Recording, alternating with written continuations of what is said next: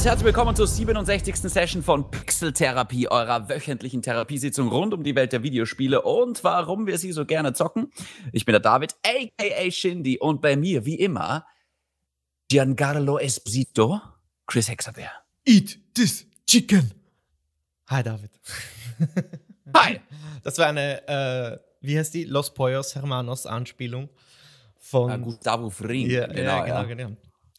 Nicht schlecht, Mm. hatte ich auch vorbereitet. Ich dachte, du kommst vielleicht mit Nathan Drake, da hätte ich gesagt, Sully, watch out! Interesting. Aber, ja, ja, hätte ich auch machen Ich- können. ich, hätte ich heute machen können. konnte ich äh, vorhersagen, was kommt. Passt. Sehr schön. Wie geht's dir? Alles gut? Ah, mir geht's eigentlich tatsächlich sehr gut. Ja, äh, gibt's, gibt's grad, es gibt gerade nichts zu meckern. Sehr schön, aber einiges zu zocken, oder? Es gibt gerade viel zu viel zu zocken. Also, weißt du, wir hatten jetzt die letzten Wochen und Monate das Problem, ah, okay, was spielen wir? Ja, vielleicht irgendwie was nachholen, vielleicht irgendein Remaster oder sowas.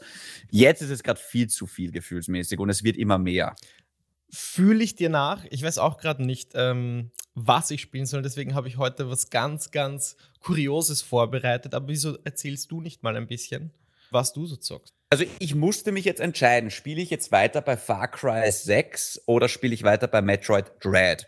Ähm, weil irgendwie, ich mag das nicht so, wenn ich zwei Spiele gleichzeitig Hm, spielen das muss. kann ich verstehen. Weil allein, weißt du, von der Steuerung, man muss sich dann immer umstellen und ah, wie ging das nochmal und wie ging das nochmal? Und ja, ja. ja, li lieber ein Ding. Und wofür ähm, hast du dich entschieden? Und ich, ich habe mich für Far Cry 6 entschieden, weil es Okay. einfach, weil es einfach leichter ist. Weißt bei Metroid Dread, da musst du dich so konzentrieren, du musst dich hinsetzen, ab und zu echt einen, einen, einen Guide, dass du weiterkommst. Übrigens, ich habe mir jetzt äh, viele Kritiken äh, durchgelesen und viel Feedback geholt zu Metroid Dread.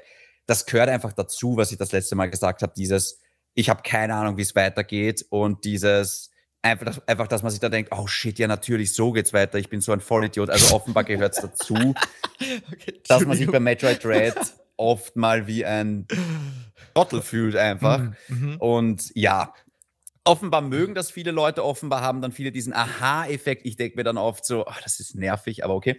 Ich werde sicher irgendwann mal weiterspielen, aber jetzt momentan ist gerade Far Cry 6 einfach nur sehr, sehr leichte, dumme, aber extrem spaßige Unterhaltung. Weißt du, es ist so einfach nur, ich, ich höre währenddessen auch oft Podcasts, ich gebe jetzt nicht zu Hm. viel drauf, was die Charaktere da machen in dieser Welt, um ehrlich zu sein, ähm, weil die schwanken zwischen brutal ernst und einfach total over the top. Ich kann dich nicht mehr ernst nehmen. Okay.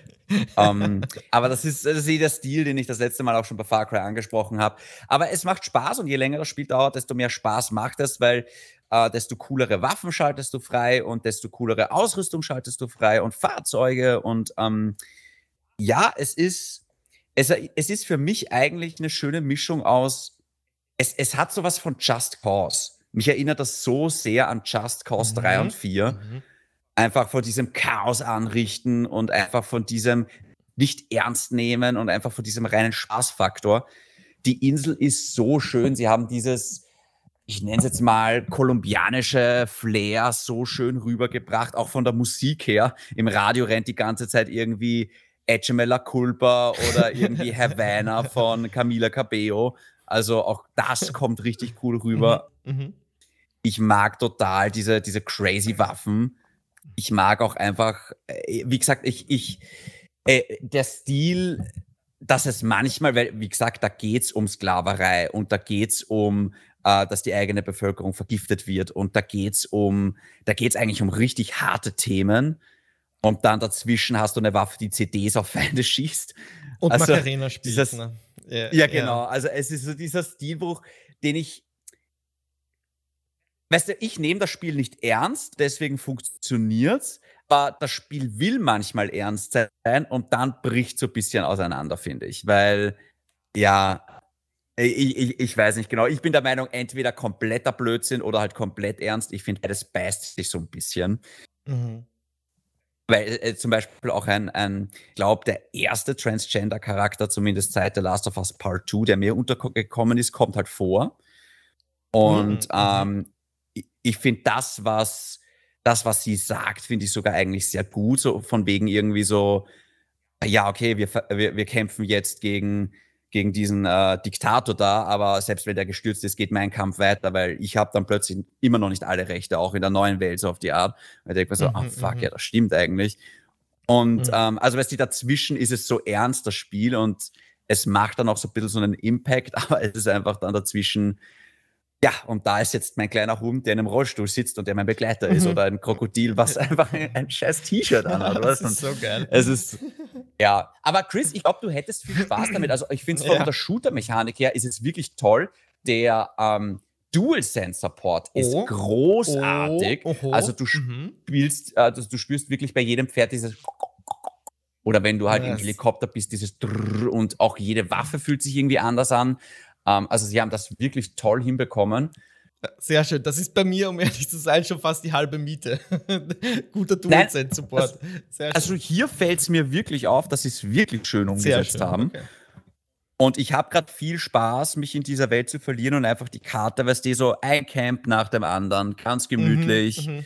ausräuchern und, und dabei Podcasts zu hören und einfach weißt du, einfach Hirn abschalten mhm. Spiel ist das gerade. Und das ist cool. Okay, kurze Frage noch, weil im Vorfeld ähm, wurden die Developer gefragt, welche Neuheiten gibt es in, in, Far Cry 6. Und eine Sache, die habe ich noch in keiner Review wirklich vernommen, man kann die Waffe, wenn man mit anderen Charakteren spricht, weglegen, also holstern.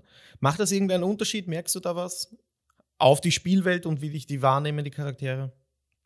Naja, du kannst die Waffe holstern und du wirst dann nicht sofort von jedem Soldaten angegriffen. Das heißt, Soldaten reagieren erst auf dich, wenn du, außer du bist jetzt in einer Verbotszone, mhm, logischerweise. Mhm. Also du bist in irgendeinem Camp, wo du nicht sein sollst. Aber du kannst dich, wenn du die Waffe holsterst und wegsteckst, kannst du dich eigentlich mehr oder weniger frei durch diese Insel bewegen. Und ich ja. glaube, das ist ein Unterschied zu Far Cry 5, wo du von jedem Hillbilly sofort angegriffen wurdest. ähm, einfach, wenn er dich gesehen hat. So und so kannst. Ich weiß, ich weiß ich es weiß ehrlich nicht. gesagt nicht. Ich kann mich nicht so wirklich daran erinnern. Aber hier ist es, weil du kannst ja auch andere Aktivitäten machen. Du kannst ja auch jagen gehen oder du kannst es ja. einfach einmal erkunden oder irgendwie, mhm. es gibt so Kletterpassagen.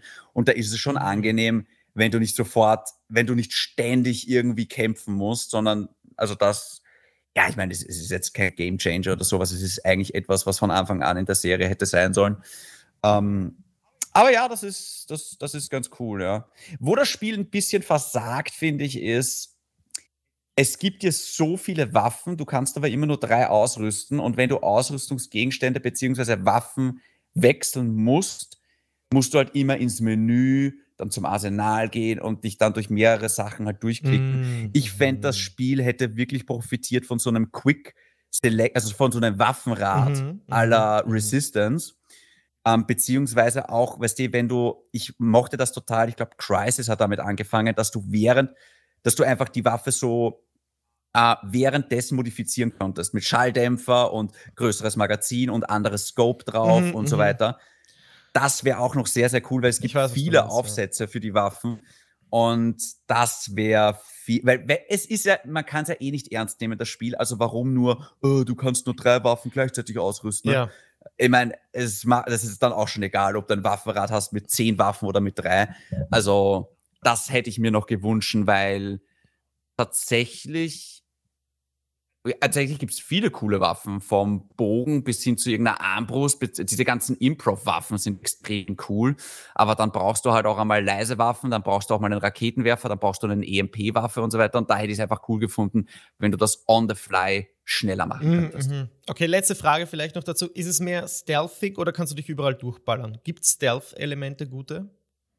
Es, du kannst es dir aussuchen, wie du willst. Also es gibt ja auch Ausrüstungsgegenstände. Zum Beispiel, ich habe jetzt gerade so ein Set an, ähm, was wirklich einen Unterschied macht. Ich habe zum Beispiel so Handschuhe an, dass meine Wurfmesser automatisch immer treffen. Ich muss nicht mal zielen damit, was ehrlich gesagt ziemlich cool ist.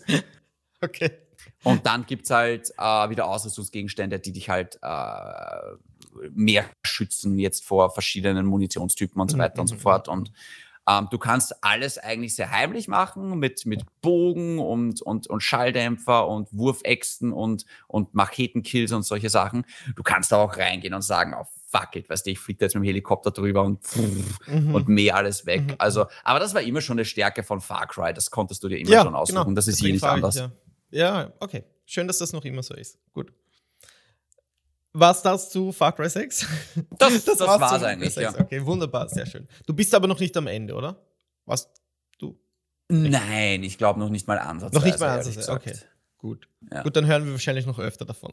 sehr, sehr schön. Ja, es ist, halt, es ist halt immer die Frage, das ist so ein Spiel, ich glaube, ich kann mir fast nicht vorstellen, dass ich es durchspiele. Ja. Weil einfach, weil es so groß ist schon wieder. Weißt, Ja, es, ist so, es ist so übertrieben Ubisoft groß. Ich spiele es jetzt so lang, bis ich Spaß habe dran oder bis etwas Besseres daherkommt. Schauen wir mal. Verstehe ich. Okay. Also vielleicht, vielleicht rede ich auch nie wieder drüber. okay, wir werden sehen. Ich bin gespannt. ja. Gut, ich habe ähm, zwei kleine Sachen. Eins ist das Kartenspiel Inscription. Ein, ein Indie-Titel, der letzte Woche erschienen ist. Und das, David, ist etwas schwieriger zu erklären, weil es handelt sich dabei um ein Spiel im Spiel. Was das genau bedeutet, versuche ich jetzt zu erklären. Und zwar ist Inscription ein Kartenspiel im Sinne von Hearthstone mit Horrorelementen, um es jetzt einmal aufs Einfachste zu beschreiben. Auf deiner Spielhand hast du Tiere mit Angriffs- und Verteidigungswerten und du spielst gegen eine Figur im Schatten, die ist im Schatten verhüllt. Und äh, du kannst natürlich mit deinen Tieren auf dem Spielfeld die Tiere des gegnerischen ähm, Bretts oder der Spielseite angreifen. Dabei gibt es den Otter, die Spinne, den Hirschen und du bekommst halt dein Deck am Anfang und musst die Lebenspunkte, die durch eine Waage am Tisch angezeigt werden, auf Null bringen deines Gegners, dann ist das Spiel beendet. Jetzt wird es aber wirklich interessant, denn nach dem Ende der Partie kannst du vom Tisch aufstehen, bleibst aber in der First-Person-Perspektive, so wie es sich für dieses Kartenspiel gehört, und kannst den Raum erkunden. Das sind vier Wände, drei Viertel des Raumes sind ausgeleuchtet und im Schatten bleibt dein Gegenspieler sitzen. Wie gesagt, es ist alles sehr Horror inszeniert, aber sehr reduzierte Farben, alles sehr bräunlich, low Polygon, aber sehr stimmungsvoll, sehr wirkungsvoll. Und beim langsamen Durchstöbern des Raumes entdeckst du plötzlich clevere Rätsel. Und durch diese Rätsel entdeckst du neue Karten für dein Deck. Damit kannst du wieder theoretisch zum Tisch zurückkehren und weiterspielen. Aber jetzt kommt der Clou. Einige dieser Karten fangen an, mit dir zu reden. Und es gibt dabei keine deutliche Sprachausgabe, da wird der Titel, der Name der Karte ausgeblendet und dort ist dann ein Dialogtext eingeblendet. Und die Karten bestätigen dir das, was du schon die ganze Zeit ahnst. Die Figur im Schatten hält dich in den Raum gefangen und zwingt dich bis zu deinem Tod, das Spiel mit ihm zu spielen. Und dabei ähm, gibt es noch eine Minimap, auf, also eine Karte, die der, der Fremde aufbreitet und dabei ziehst du von Feld auf Feld und manchmal hast du ein Bonusfeld und manchmal hast du ein Kartenduell vor dir und manchmal hast du einen Boss vor dir. Also du gehst quasi Schritt für Schritt auf diesem Stück Karte vor dir hin und siehst immer, welches Feld als nächstes kommt. Da bekommst du Boni für die nächsten Kartenpartien.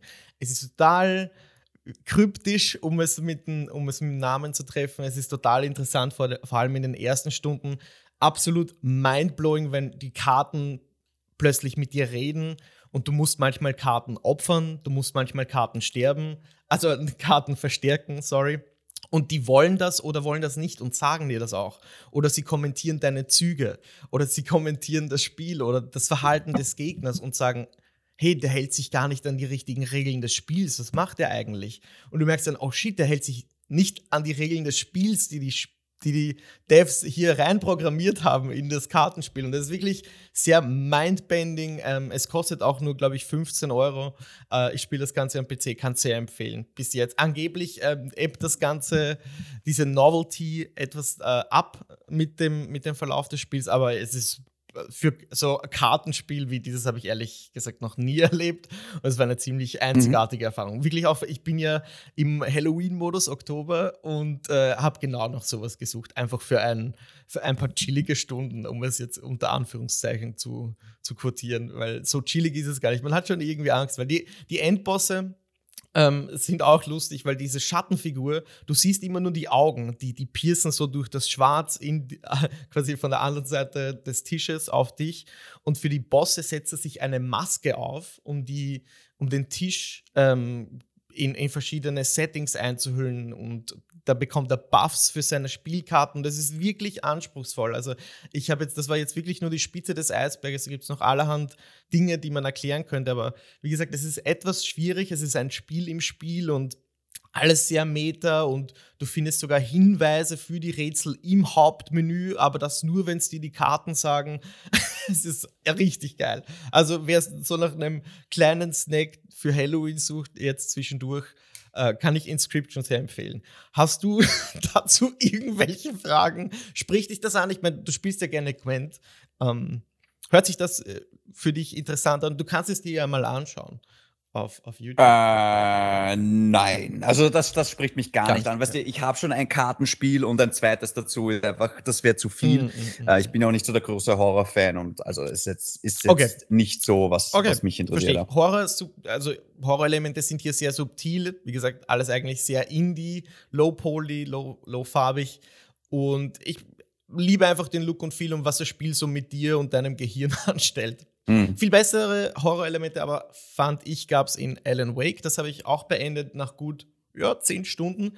Und ich habe ja schon letzte Woche viel darüber erzählt. Ich finde es großartig. Man merkt halt nur ein bisschen das Alter dem Spiel an. Die, die Cutscenes ähm, hätten besser sein können, um ehrlich zu sein. Die sind halt etwas schlecht gerendert oder gar nicht neu gerendert. Und da gibt es am Ende eine Spielmechanik und ich will die jetzt nicht spoilern, falls irgendwer da draußen zuhört und jetzt noch nicht mit der Remastered-Version durch ist. Ich weiß, es ist ein jahrelang, jahrelang altes Spiel, aber ja, David, ich versuche das jetzt ähm, trotzdem anzusprechen und ich hoffe, du weißt, was ich meine.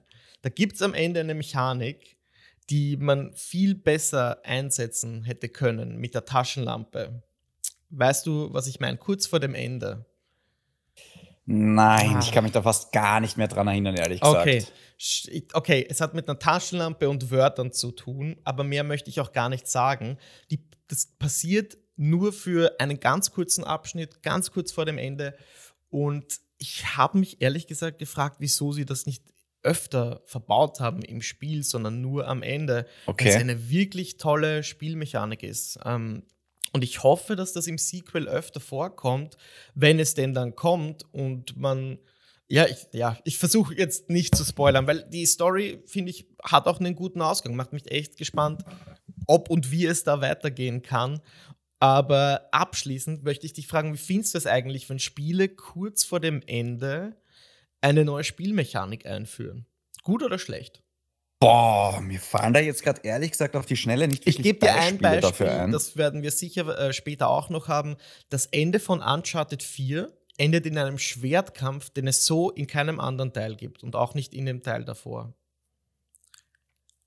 Also das hat mich gar nicht gestört. Wirklich? Das fand ich eigentlich ganz cool. Ja. Hätte sich, aber fragst du dich dann nicht, okay, wieso habt ihr das dann nicht mit den normalen Gegnern? Also wieso gibt's, wieso muss das der Höhepunkt sein? Wieso müssen, müssen wir für das Finale eine neue Spielmechanik lernen?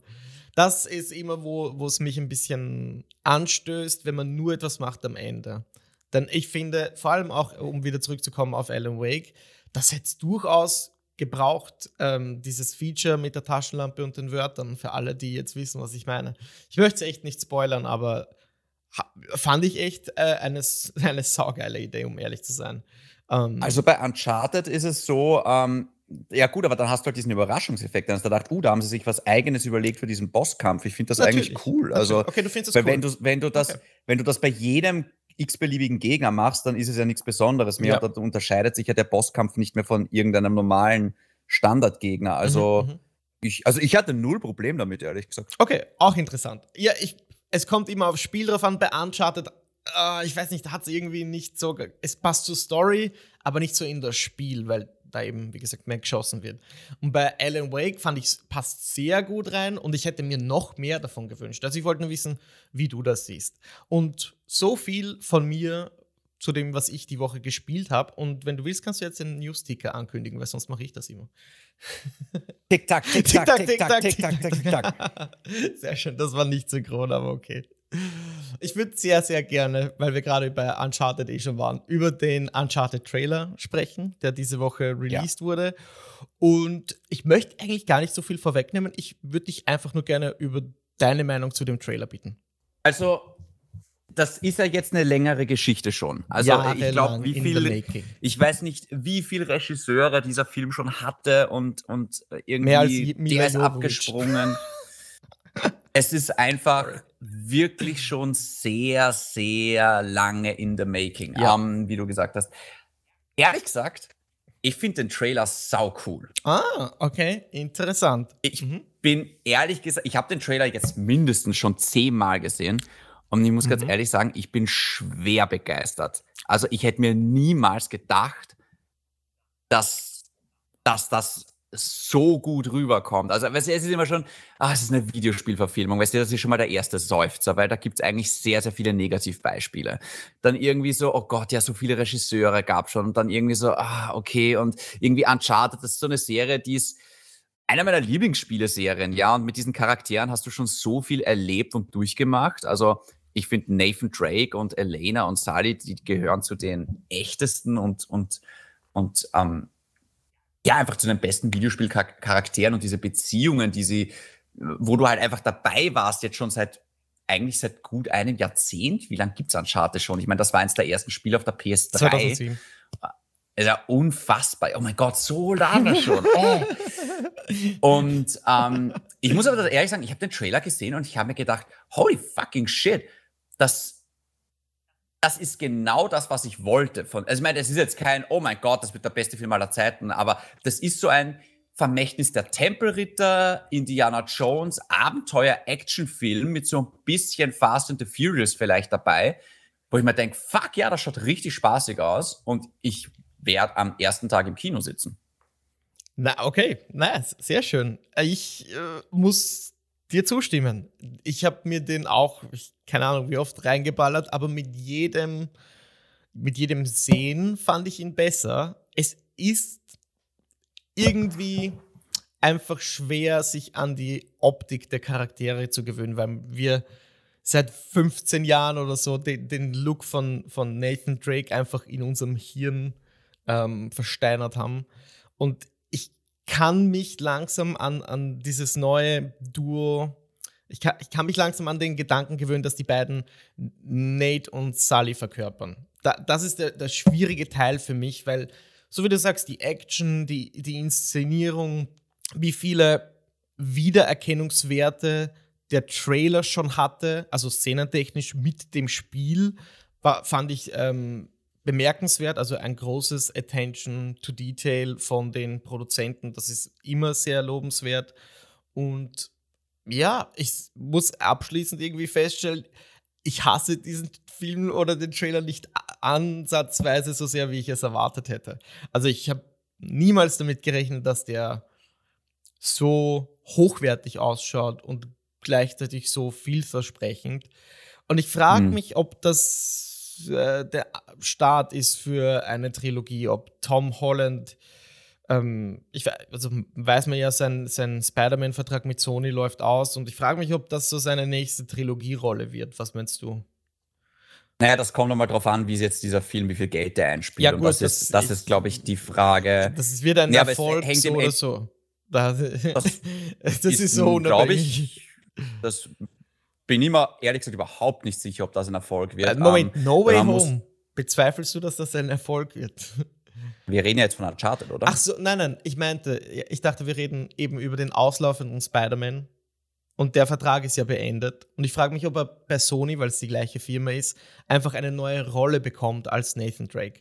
Uncharted, dass das ein Erfolg ist, das wollte ich nicht sagen. Ich meinte nur No Way Home Spider-Man das ist ein, ein ja, Billion. No Name, Billion okay, deswegen war ich jetzt etwas verwirrt und äh, schockiert. aber, okay. aber ich, bitte fahr fort. Ich wusste gar nicht, dass der Vertrag ausläuft, ehrlich gesagt. Ähm, aber das mit Uncharted, das ist so, ich frage mich halt wirklich, wie gut das, also okay, du hast die Uncharted-Fans, aber die sind halt in zwei Camps. Also ehrlich gesagt, ich hätte mir gedacht, dass das viel mehr gehatet wird. Natürlich gibt es halt ja, viele, die sagen, oh, das sieht überhaupt nicht aus wie Nathan Drake. Und ich sage ehrlich gesagt, das, das stört mich überhaupt nicht. Und ehrlich gesagt, ich glaube, man muss sich ein bisschen davon verabschieden, von diesem, weil viele sagen, oh, erzählen die jetzt die Story vom ersten, zweiten oder dritten Teil. Ich so, das wird eine eigene Story. Warum sollten sie eins zu eins die Geschichte erzählen vom ersten Teil und Eldorado oder genau eins zu, also du merkst einfach, sie nehmen sich die coolsten Elemente her. Also irgendwie offenbar, da weiß Nathan schon von seinem Bruder Sam, der kommt irgendwie mhm, vor. Ähm, du mhm. siehst Chloe, du siehst aber nicht Elena. Ja. Ähm, du siehst diese Schiffsszene, die sehr an Uncharted 4 erinnert, wo er diese Piratenschiffe sieht. Du hast eins zu eins diese Flugzeugszene aus Uncharted 3 drinnen, ja. was ich richtig cool finde. Und ich glaube, sie machen es eher so, okay, wir nehmen uns so, das sind so Easter Eggs, weißt du, wir nehmen uns das so her, dass die Fans halt sagen, oh shit, ja, genau mhm. so war es im Spiel. Also ich habe richtig, ja. ich habe richtig grinsen müssen, wie diese Flugzeugszene war und war erschrocken, wie gut sie das rübergebracht haben. Ja. Also das hat mir sehr, sehr gut gefallen und dass er halt dann sagt, oh crap und, und solche Sachen so, oh ja, das ist halt so richtig Nathan, Nathan Drake-Style. Aber ehrlich gesagt, das wird eine eigene Story. Das ist auch ein eigener Nate. Also man muss sich, weil so viele sagen, oh ja, Nathan Fillion. Ja, okay, der sieht genauso aus wie Nathan Drake, aber das, dieses, ich, ich, ich finde, das braucht es nicht. Du musst nicht so dieses exakte Ebenbild nehmen, weil das, also ich finde das immer so ein bisschen lächerlich. Ja, das ist so, ich finde, Tom Holland verkörpert das gut. Er ist genau im richtigen Alter. Viele sagen, oh, der ist viel zu jung. Das stimmt gar nicht. Tom Holland ist Mitte 20 und ich glaube auch Nathan Drake war in seinem ersten Abenteuer so um die Mitte 20 wahrscheinlich. Das heißt, eigentlich passt das Alter perfekt. Ich glaube, viele Leute sehen ihn halt als sehr jung an, weil in Spider-Man spielt er halt einen 16-Jährigen und er schaut halt auch noch sehr, sehr jung aus, mhm. aber theoretisch das passt. Ähm, ich finde auch ehrlich gesagt vom Humor her, passt das? Also ich liebe diese Szene im Flugzeug, wo dieser Typ auf Schottisch irgendwas zu ihm ja. sagt und ähm, er schaut einfach nur an so, what? Und das ist so, das ist so Nathan Drake-mäßig einfach. Das passt so perfekt. Mhm. Also ja, ich finde, die Leute sind da immer so ein bisschen, aber weißt du, da reden wir wieder über die Puristen für die eh nichts gut genug ist und die sagen, oh nein, das muss genauso sein wie im Spiel und da, da, da, da, da. Und ich so, ja, dann, dann, dann spielt halt das Spiel und lasst den Film halt aus. Mhm. Ist, weiß, also, ja. die, die werden auch bei The Last of Us, bei der Serie, werden sagen, oh nein, der schaut nicht genauso mhm. aus wie, wie, ja. wie Joel und wie Emma und da, da, da, da, da. Also, den kannst du es ja eh nicht recht machen. Ja. Aber ich finde halt, das Feeling kommt rüber, die Action kommt rüber, die Set Pieces, der Humor, das kommt alles rüber. Mich stört es jetzt ehrlich gesagt nicht, dass Mark Wahlberg nicht wie Sully aussieht. Ehrlich. Also das ist so, ich finde, solange die Beziehungen zwischen den Charakteren passen und ich habe das Gefühl, dass Mark Wahlberg und Tom Holland eine gute Chemie haben, dann passt das für mhm. mich, weißt du? Ja, ja. Mehr brauche ich ehrlich gesagt auch gar nicht. Ich frage mich halt wirklich, schaffen sie es wirklich auch ein, ein Publikum abzuholen, die halt Uncharted gar nicht kennen. Ja. Ähm, weil es muss halt auch so ein guter Film werden. Es muss halt eben, es muss halt ein guter Actionfilm auch einfach werden, dass halt die Leute sagen, oh ja, ein neuer cooler Actionfilm mit Tom Holland, das schaue ich mir an. Ähm, ja. Ich bin halt sehr nervös, was den Regisseur angeht, weil ich glaube, das ist der Ruben Fleischer und der hat halt Venom 1 gemacht, was halt ein furchtbarer, furchtbarer Film ist. Der hat aber, glaube ich, auch Zombieland 1 und 2 gemacht, was sensationelle Filme sind. Also es ist so ein bisschen Hit oder Miss mit ihm. Mhm. Aber ich habe den Trailer gesehen und habe mir gedacht, fuck ja, ich glaube, ich werde Spaß haben mhm, damit. Mhm. Ja, kann ich nur so unterschreiben. Ich äh, frage mich auch, oder ich habe hier noch stehen, für wen ist dieser Film gemacht? Und ich denke, das ist wahrscheinlich mit ein Grund, warum die beiden gecastet wurden, Tom Holland und Mark Wahlberg, weil der, das soll einfach ein auch anderes jüngeres Publikum ansprechen, die die Marke jetzt nicht kennen. Weil sie ist, wie gesagt, schon 15 Jahre alt und es gibt Leute, die einfach spielerisch auch nicht damit in, in Kontakt kommen und vielleicht eben durch so einen, ich sag mal, starbesetzten, so eine starbesetzte Origin-Story ist es ja eigentlich, ähm, bringt man wieder neue Augen und die der alten Fans äh, auf das Projekt. Also sehr cool, ja. kommt raus am 18. Februar. Februar wird Voll. richtig, richtig geil. Ähm, das kann ich jetzt schon sagen. Okay, so viel zu Uncharted. Machen wir weiter mit einer sehr überraschenden auch Ankündigung, beziehungsweise unser First Look auf die GTA-Trilogie. Trilogie der Definitive Edition. Ja, GTA 3 Vice City und San Andreas optisch neu aufgehübscht erscheint am 11.11. .11. um 70 Euro. Also Vollpreis für die ähm, aufgehübschte Trilogie. Ja, David, wie, wie gefällt dir das? Vor allem halt optisch, gameplay-technisch konnte man jetzt gar nicht so viel sehen, aber spricht dich das an? Inter interessiert mich gar nicht, ehrlich gesagt. Also es ist so, ich, ich habe so die Vergleichs-Screenshots und so gesehen. Ich finde, es sieht besser aus, so ein bisschen, aber jetzt auch nicht, oh holy shit, äh, sieht das gut aus für so ein altes Spiel. ähm, 70 mhm. Euro finde ich dreist. Sehr? Ähm, aber, aber, wie gesagt, ich bin auch nicht so der große GTA-Fan. Ich habe die Spiele nie gespielt, ehrlich gesagt. Also ist jetzt nicht so, dass ich sage, oh, ich möchte jetzt nochmal diesen Nostalgiefaktor haben. Also nein, ich werde das komplett auslassen und das ist, ist, ist nichts für mich. Musst du aber vielleicht nicht, denn jetzt habe ich noch einen ganz kleinen Scoop für dich. GTA San Andreas ähm, erscheint mit Day One im Game Pass am 11.11. .11. und das äh, neu aufgehübschte GTA 3 erscheint am 7. Dezember für PS Now. Also vielleicht äh, kannst du ja da dann zuschlagen. Da muss man nicht, nicht äh, machen, Vollpreis ähm, dafür bezahlen. Für mich schade, dass ähm, gerade GTA Vice City, das wirklich einen, einen Platz in meinem Herzen hat auf Ewigkeiten, ähm, nicht bei diesen Mhm. Promotion-Aktionen dabei ist, weil das ist wirklich der, der Titel von den drei, den ich am ehesten spielen würde. Schon alleine wegen des Soundtracks, das keine Ahnung, was das mit mir anstellt, aber einfach diese Evergreens im Radio zu hören und äh, durch, durch Miami zu düsen oder durch Vice City eigentlich, ähm, ist so eine nostalgische, schöne Kindheitserinnerung und irgendwie hat mich, die auch, hat mich die auch musikalisch geprägt. Ich mag das bis heute. Mhm. Äh, die Frage ist dabei natürlich bei der ganzen Musik, äh, ob die Lizenzen bekommen haben, weil das wird im Trailer gar nicht gesagt, dass ja, es die Original-Soundtracks wieder gibt. Da bin ich sehr gespannt, denn das trägt natürlich äh, einiges bei zu dem GTA-Gefühl von damals auch. Aber ich finde den optisch ziemlich überraschend auch. Also es kam ja schon öfter vor, dass die GTA-Trilogie irgendwo gelistet wurde und dabei gab es immer den, den ähm, Hinweis auf die Smartphone bzw. die mobile Version. Da hat man schon gedacht, so, au, au, au, was könnte das werden? Und ähm, ich muss sagen, es sieht viel besser aus, als ich erwartet hätte. Ähm, es hat so eine, so eine Knetgummi-Optik, die ich etwas weird finde. Es sieht alles irgendwie plastisch aus, aber ich nehme mal an, sie mussten da irgendwie einen Kompromiss finden, um, um die Assets von damals vielleicht aufzupolieren, damit die alle irgendwie technisch funktionieren. Also ich bin sehr gespannt, ich bin überzeugt, zumindest überzeugter, als ich äh, noch davor war und ich werde wahrscheinlich auch GTA San Andreas im, im Game Pass ausprobieren, weil PS Now ist ein Schatz. so, okay, dann so viel zur GTA-Trilogie. Das passt. Du kannst auch nichts dazu hinzufügen, oder?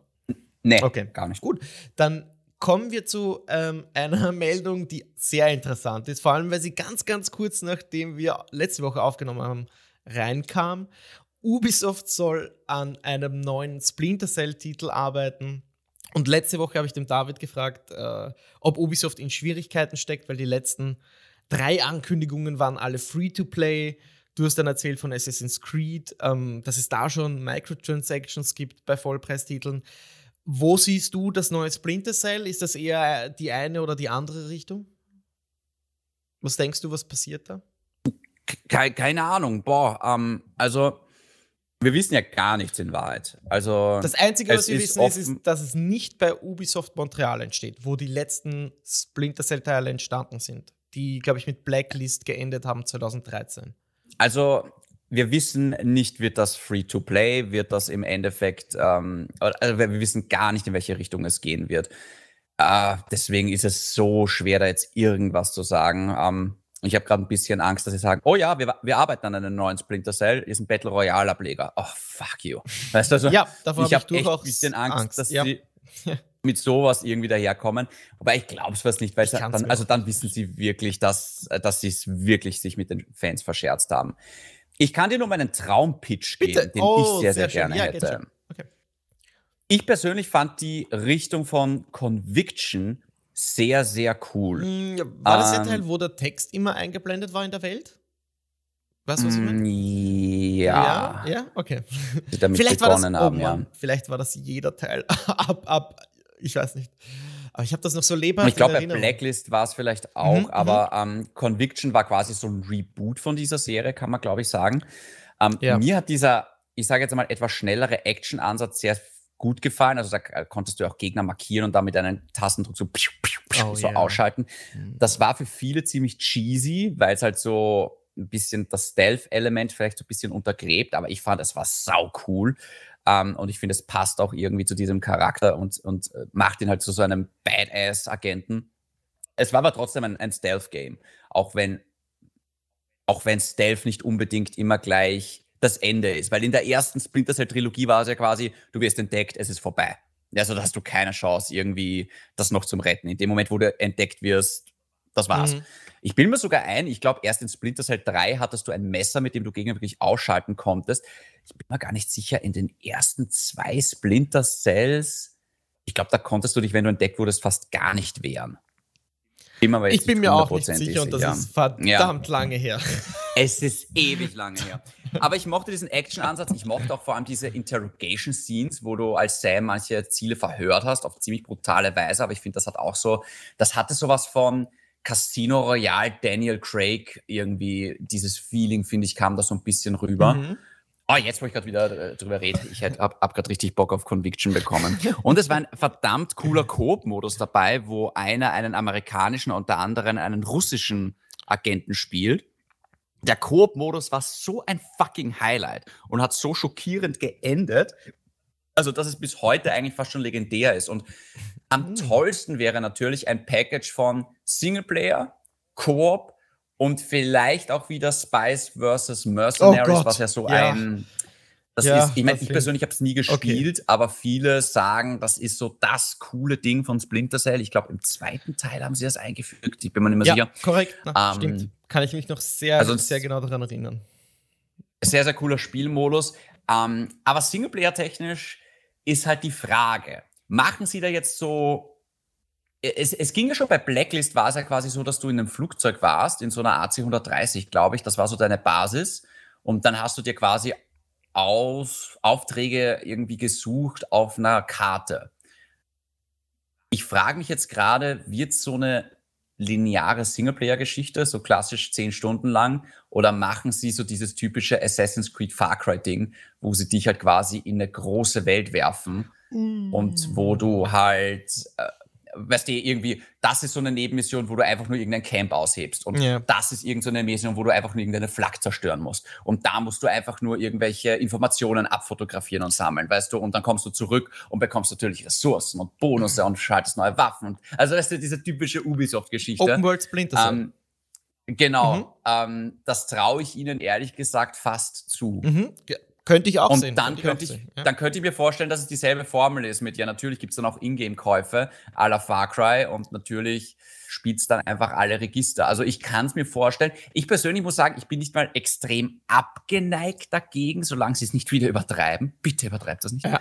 Ähm, andererseits, ich habe das Gefühl, das dauert jetzt noch mindestens fünf Jahre. Ich glaube, Spiel ist sehr ja, früh in ja, Entwicklung. ja, ja, das, boah, Natürlich, natürlich. Das wird ewig dauern. Wie gesagt, diese Meldungen ähm, sind zwar belegt von, von äh, guten Quellen, ähm, das ist ziemlich sicher auch wahr, aber es wird noch Ewigkeiten dauern.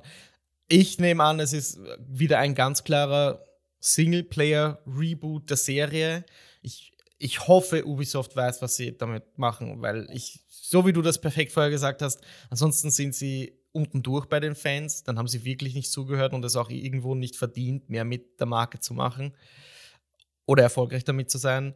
Aber ich hoffe einfach, dass die vielleicht auch einen nicht ganz Open-World-Approach haben, aber einen Semi-Open-World-Approach, um die Narrative der Geschichte besser aufzuarbeiten, die rund um den Sam Fisher entsteht, der ein verdammt guter Charakter hat, aber dessen Potenzial erst vielleicht in den späteren Teilen so wirklich angekratzt wurde, indem man halt sehr viel von seinen persönlichen Geschichten auch noch mit reinbringt. Weil die ersten drei Teile, die waren eher sehr professionell und es gab, glaube ich, erst gegen Ende wirklich wirkliches Drama ähm, mit seiner Tochter, kann ich mich da erinnern, dunkel. Ich habe auch den Mhm. ersten Teil des Buches gelesen, aber das ist alles so, so lange her.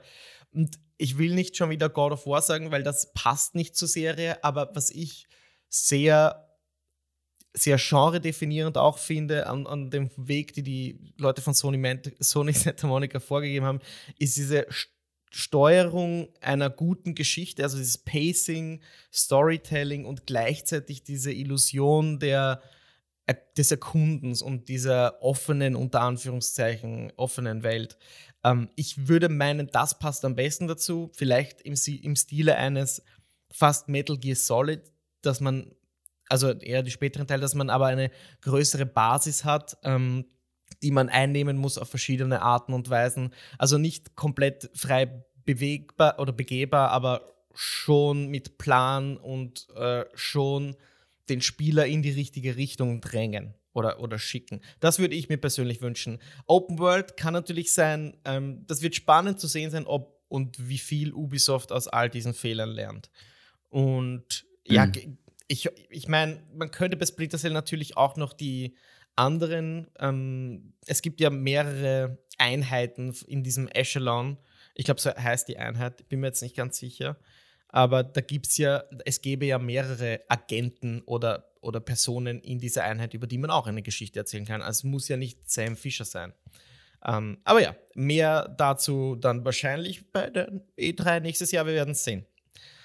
Weißt du, was eine coole Mechanik wäre? Wenn so ein bisschen wäre in Deathloop äh, oder wie in Deathloop, während du gerade einen Einsatz machst, kannst du jederzeit von einem anderen Agenten gestört werden quasi. Das wäre so auch so eine coole Multiplayer-Einbindung. Oh, ja, ja. Invaded werden quasi. quasi ein, ja, ja, ja genau. Gut, ja. Das wäre irgendwie cool. Ähm, mhm. Würde auch irgendwie cool in dieses Stealth-Gameplay reinpassen. Mhm, mhm. ähm, Sehe ich gut, ja. Ich, ich ehrlich gesagt, ich würde mir ein Splinter, ich, ich weiß gar nicht, jetzt wo ich so drüber nachdenke, würde ich mir fast wahrscheinlich ein sehr Story- ja, eben. betriebenes genau. Abenteuer eigentlich mehr wünschen das zwar linear ist, aber okay, gut, dafür erzählt es halt eine richtig krasse, coole Geschichte, wie halt bei, bei Conviction. Also ich, ich habe mir gedacht, wow, das ist wirklich sau cool erzählt. Es ist halt, es ist so die Frage, also ich glaube, die sichere Bank für Ubisoft wäre natürlich, wenn sie sagen, yep, Richtung Open World, yep, mit all diesem ganzen freischaltbaren Scheißdreck und so weiter. Die Frage, ich, ich kann es urschwer einschätzen, Chris, vielleicht kannst du das ein bisschen besser. Wie erfolgreich ist diese Ubisoft-Formel noch? Weil ich traue mich gerade nicht sagen, ist Far Cry 6 jetzt gerade ein Erfolg? Oder ist es so, äh, ich glaube, es ist kein Misserfolg. Ich glaube schon, dass es sich gut verkauft, aber ich glaube auch nicht, dass es so dieses Holy fucking shit, 20 Millionen Exemplare. Ich glaube, es ist halt so, ja, passt eh, ist rechtfertigt gerade genug, um einen neuen Teil zu machen. Aber ich glaube ehrlich gesagt auch nicht, dass es so ein Holy shit, wir sind reich. Genau. Ja, genau, das habe also, ich versucht letzte Woche irgendwie so anzusprechen. Es ist nicht unbedingt ein Kritiker-Darling, es ist nicht unbedingt ein User-Darling, es ist einfach mehr Far Cry. Und reicht das wahrscheinlich ja für Ubisoft, denn ich meine, im Moment sind die froh, wenn sie irgendwas Positives in den Schlagzeilen stehen haben. Und wie gesagt, Far Cry äh, mit Giancarlo Esposito am Cover wird sich bestimmt gut verkaufen. 10 Millionen Mal, wie auch keine Ahnung, keine Ahnung wie oft, aber das wäre eh krass. Ja, sicher. Millionen Mal kann man absolut äh, ja. zutrauen ähm, der Serie, aber ich, wie gesagt, das, das ist die interessante Frage, wie diese Ubisoft-Formel noch funktioniert und ob sie noch funktioniert. Weil bei weil Watch Dogs Legions, glaube ich, hat es nicht so funktioniert. Wenn du dich noch erinnerst, wir hatten ein, ein Thema Watch Dogs Legions, was ja sehr, sehr nah an Assassin's Creed Valhalla rausgekommen ist. Ich glaube, das war auch ein Fehler. Mhm. Und ich habe das Gefühl, Watch Dogs Legions hat keine Sau interessiert. Das Gefühl habe ich auch. Ich, ich weiß nicht, ja. was da schief ging. Aber diese drei Serien sind so ähnlich, ne? weil Assassin's Creed, Watch Dogs und Far Cry, das ist mehr oder weniger dasselbe Spiel. Also mit der, äh, also alles Open World, freischalten, Gebiete dazu. Also das, du machst genau dasselbe in jedem von diesen Spielen. Und deswegen frage ich mich halt, nehmen Sie einfach wirklich diese Formel und packen sie es in Splinter Cell rein. Also. Ich hoffe es nicht. Es wäre denkbar, aber hm. ich hoffe, dass sie klug genug sind, um das nicht zu tun. Weil die, die. Weißt du, was sie sicher machen werden? Auch wenn es ein Singleplayer-Titel hm. ist, werden sie Microtransactions reinpacken. Oh ja. Oh und ja. schon alleine glaub, das, recht, ja. ist äh, zu viel, meiner Meinung nach. Und wie sie das dann rechtfertigen, würde ich gern wissen. Und wenn es Free-to-Play wird, beziehungsweise irgendwie Open World Free-to-Play, ähm, dass sie ja irgendwie auch an, anzustreben scheinen mit ihren anderen Marken, dann wird es äh, richtig kritisch, weil das wollen, da sind wir wieder beim Thema, das wollen die Fans nicht ja. sehen. Genau. Und es ist so lustig, ja. Ähm, Entschuldigung, wenn ja, ich, ja, ich kurz was sage, aber ich, ich habe das Gefühl, es ist so lustig, dass Ubisoft ist jetzt gerade in der Position, in der vor ein paar Jahren Electronic yes. Arts war. Yes. Wo Electronic exactly. Arts nur schlechte Presse hatte, mit einer blöden Aussage und einem schlechten Spiel nach dem anderen. Und jetzt mit dem Dead Space Reboot, mit der neuen Star Wars äh, Jedi Fallen Order Dings, äh, also mit der Reihe dann, ich glaube, Battlefield 2042 äh, stimmt die Fans gerade sehr positiv. Also, sie glaub, benennen FIFA um. Nach 25 Jahren benennen sie ihre erfolgreichste Serie um. Ja, gut, das müssen sie, aber nein, weil nein. nämlich die FIFA. Ja weil, ja, weil sie zu viel verlangen, aber sie müssten ja nicht. Ich meine, die hätten genug Kohle. Die machen bestimmt genug naja, Kohle. Naja, eine Milliarde ist schon viel eine Milliarde ja, nur für den Namen ist schon fucking viel. Also ich glaube schon, sie müssen das umbenennen. also uh, und ich glaube ehrlich gesagt, dass es keinen großen Unterschied macht in den Verkaufszahlen, einfach weil es keine Konkurrenz hm, gibt. In, uh, was, oh, okay, okay. Also du könntest das auch Electronic Arts Soccer nennen. Oh, interessant. 2022 und es wird sich wahrscheinlich genauso verkaufen, weil welches andere Fußballspiel gibt es dann? Es gibt keins. ähm, aber es ist so lustig, weil Ubisoft Konami ist jetzt. gerade ignoriert. Sehr geil. Ja, wir wissen, dass das keine Konkurrenz ja, ist. ja, hast du recht. Na, Ja, who gives a fuck, Ja, ja.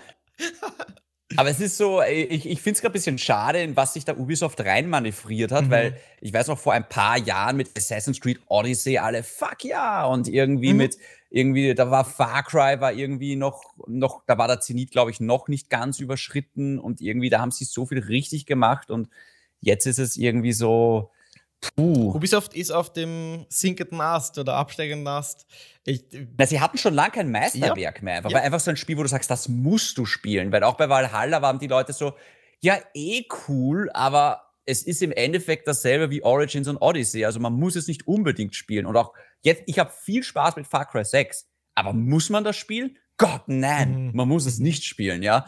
Man, äh, man, es entgeht einem dummer Spaß, aber kein Meisterwerk. Und das ist so bei Ubisoft, das, das zeichnet sich gerade so aus, so, wann macht sie mal wieder einen Game of the Year-Kandidaten? Das hatten wir schon verdammt lange nicht mehr von ja, Ubisoft. und ich habe das Gefühl, das wird noch verdammt lange dauern.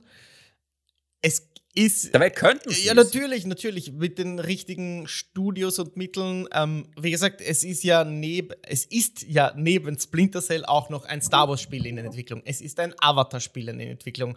Und diesen ganzen ähm, ja. Free-to-Play-Schmarrn, nenne ich ihn mal, der ist, ist vielleicht jetzt nicht so attraktiv für uns, aber vielleicht arbeiten die an, an mehr im Hintergrund, das neue Assassin's Creed, was auch immer das wird. Vielleicht Ja. hören sie ja schon langsam den Fans zu, aber ja, es geht mit ihnen abwärts. Ich sehe das so wie du, die sind in der gleichen Position wie Electronic Arts vor ein paar Jahren, aber auch die haben sich wieder da fangen, sagen wir so, wie ein Burgenländer. und und Aha. sind jetzt wieder, ja, sie haben sich irgendwie die Gunst der Spieler irgendwie zurück äh, erkämpft und, und das merkt man auch anhand der Ankündigungen und wie sie Dead Space promoten, dass ähm, ein Reboot ist, was die Fans haben wollen. Das, wollen, das ist wirklich das, Ja. was die Fans haben wollen. Und wenn Ubisoft schon vor Jahren den Fans zugehört hätte, hätten wir ein Assassin's Creed Black Flag 2 vor Jahren bekommen.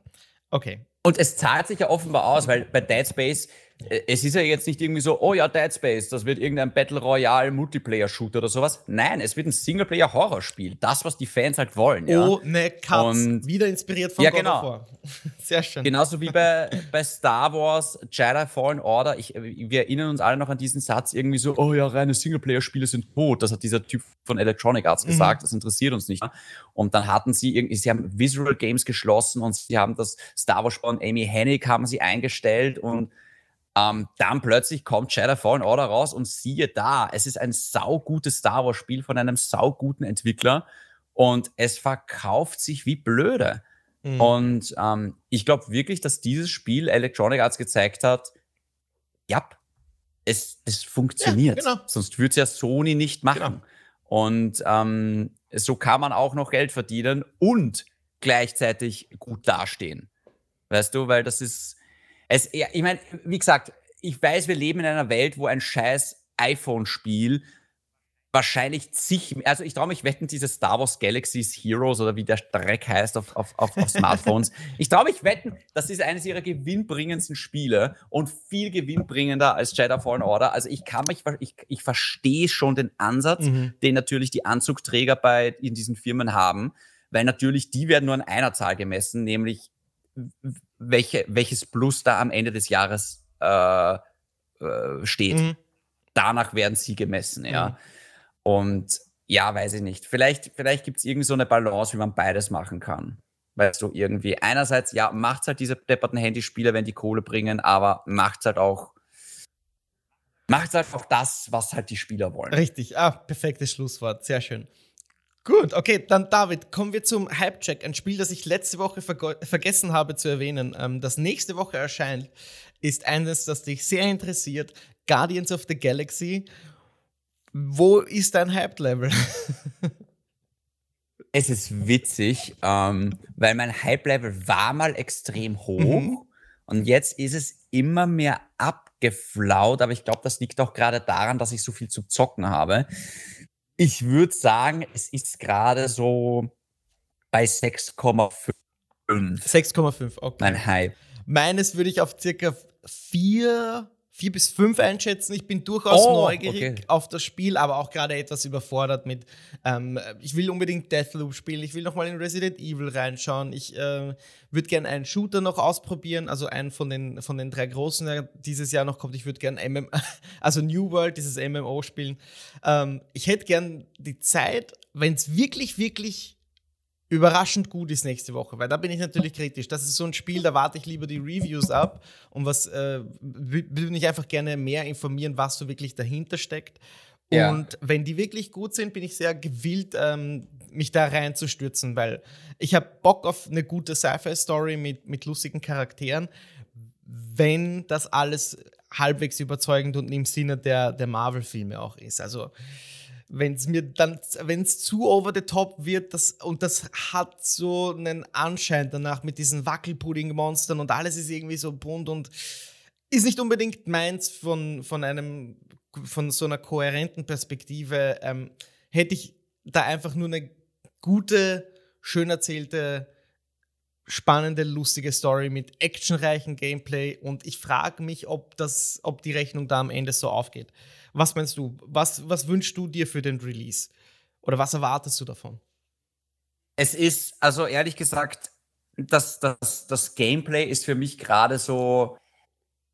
Ich, ich weiß nicht genau, wie viel ich mit diesem Final Fantasy Kampfsystem anfangen Mhm. kann. Weil es ist halt Mhm. dann doch. äh, du- Du, machst dann doch, du hast irgendein Menü offen im Kampfsystem und gibst irgendwelche Befehle und Anweisungen und ladest Spezialattacken auf, Ja. aber ich, ich, ich bin ja überhaupt kein Final Fantasy Fan, ja. Also, das ist für mich so dieser Punkt, macht mir dieses Kampfsystem Spaß oder wird mich das nur nerven die ganze Zeit? Das wird so, weil ich ehrlich gesagt, ich finde so von den äh, auf dem Schiff herumlaufen, mit den Charakteren reden, ich finde so von der Story und von den Dialogen, glaube ich, ist es genau meins, weil ich Mhm, kriege da mhm, echt mhm. viele Mass Effect Vibes, ähm, wie ich auf der Normandy herumrenne. Also ich glaube, der Aspekt wird mir richtig, richtig gut gefallen. Ähm, aber für mich habe ich dann auch mit dem Kampfsystem Spaß und das, da muss ich jetzt einfach die Reviews abwarten, Same, bis ja. ich mal wirklich, ja, nicht nur Gameplay, so, so kurze Ausschnitte sehe, sondern mal wirklich zehn Minuten, wie spielt sich so ein Gefecht in diesem Zehn Spiel, Minuten ja. Kart, ja. Und wie taktisch ist es dann wirklich, wie viel muss ich machen, wie viel ist optional davon. Ähm, daran wird's für, also daran wird's für mich entweder, entweder wird's dann gekauft oder ich, ich denke mir, ah, ich glaube, ich, la- vielleicht lasse ich es dann doch erstmal aus. Ich meine, viel passiert in diesem Jahr nicht mehr. Also Call of Duty Vanguard ist bei mir noch ein großes Fragezeichen, ob das äh, meine Clique quasi mitspielt, weil alleine, wie Ja. gesagt, ich gebe für den Singleplayer keine 80 Euro aus. Aber wenn wir alle sagen, oh fuck ja, Coop-Modus Zombies, habe ich Bock und dann ein bisschen Multiplayer, dann ist es für mich eigentlich ein rundes Paket.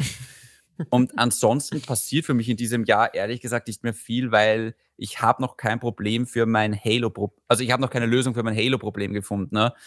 Ah, zocke ich es irgendwie auf meinem PC, der das irgendwie wahrscheinlich nicht mehr ganz so da backen wird. Oder also ich, ich, ich weiß gerade nicht, wie ich Halo zocken soll, deswegen gehe ich mal davon aus, dass ich es gar nicht spielen werde. Das erste. Okay, eine, eine Series X oder eine Series S, sollte ich eher fragen. Kommt sowas, kommt so ein Kauf für dich in Frage für ein, für ein Halo?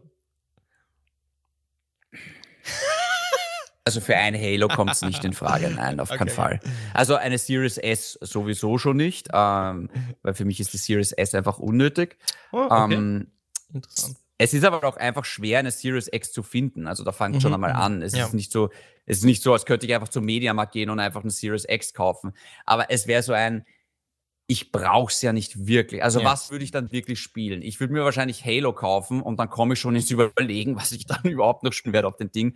Ich meine, wie gesagt, in Zukunft könnte sich schon auszahlen mit den ganzen Bethesda-Titeln, aber wie gesagt, in Zukunft, ich hoffe ja immer noch darauf, dass diese scheiß Xbox-App für Smart TVs kommt. Da habe ich meine, ich habe meine ganze Hoffnung darauf reingesteckt. Die Zukunft auf ein Spiel gesetzt. nein, nein, dass der Game ja. Pass für den Fernseher kommt. Ja, also auf eine. Weil ich mir einfach die ganze Zeit habe, Ja. es gibt's ja nicht, dass das, dass das immer noch nicht. Warum dauert das so lange, Microsoft? Das ist ja euer Ziel, das habt ihr auch gesagt. Ist es so schwer? Warum kann das bei uns? Oder wenn ich es zumindest weiß, es wäre auch schon super, wenn ich es irgendwie. Moment einmal, kann ich Halo über xCloud spielen? ich gehe davon aus, ja, natürlich. Gibt es xCloud bei uns schon? Ja. Also Oder ist das, das ist immer noch diese blöde Beta? Das ist die Frage, da bin ich mir jetzt nicht sicher. Ich meine, es ist in Österreich gelauncht. In, in 20 bis 30 Ländern gibt es xCloud schon. In welchem Status sich die, diese Software oder diese Applikation befindet, das weiß ich nicht. Dieser Service, äh, den müssten wir mal testen, um es hier zu besprechen, damit wir das eindeutig wissen und auch weitergeben an, an die Zuhörer. Sollten wir mal machen. Absolut. Ich, ja. ich sehe es aber auch wie du. Ähm, ich habe so ziemlich meine, meine Aufstellung für äh, das äh, Ende des Jahres, was Spiele angeht, schon ziemlich im Kopf.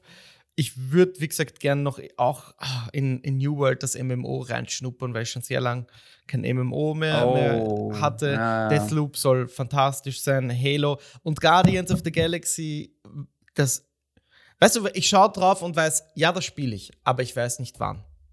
Mhm. Ich weiß nicht um welchen Preis, mhm. aber ja, mich stört das nicht mit den Charakteren. Ich weiß, die, die, die Sprüche sind flapsig. Ich weiß, vielleicht hakt das Gameplay. Ja, es ist Final Fantasy ähm, Time-Based Gameplay teilweise, aber das stört mich eher nicht. Also, ich spiele wahrscheinlich Guardians of the ja. Galaxy lieber, weil die Story mehr Sinn macht, als Final Fantasy, wo die Story weniger Sinn macht, weil es mir das einfach zu japanisch ist. Und ich glaube, das kann ich ernster nehmen und ich, deswegen bin ich sehr gewillt, äh, dem Ganzen auch eine Chance zu geben.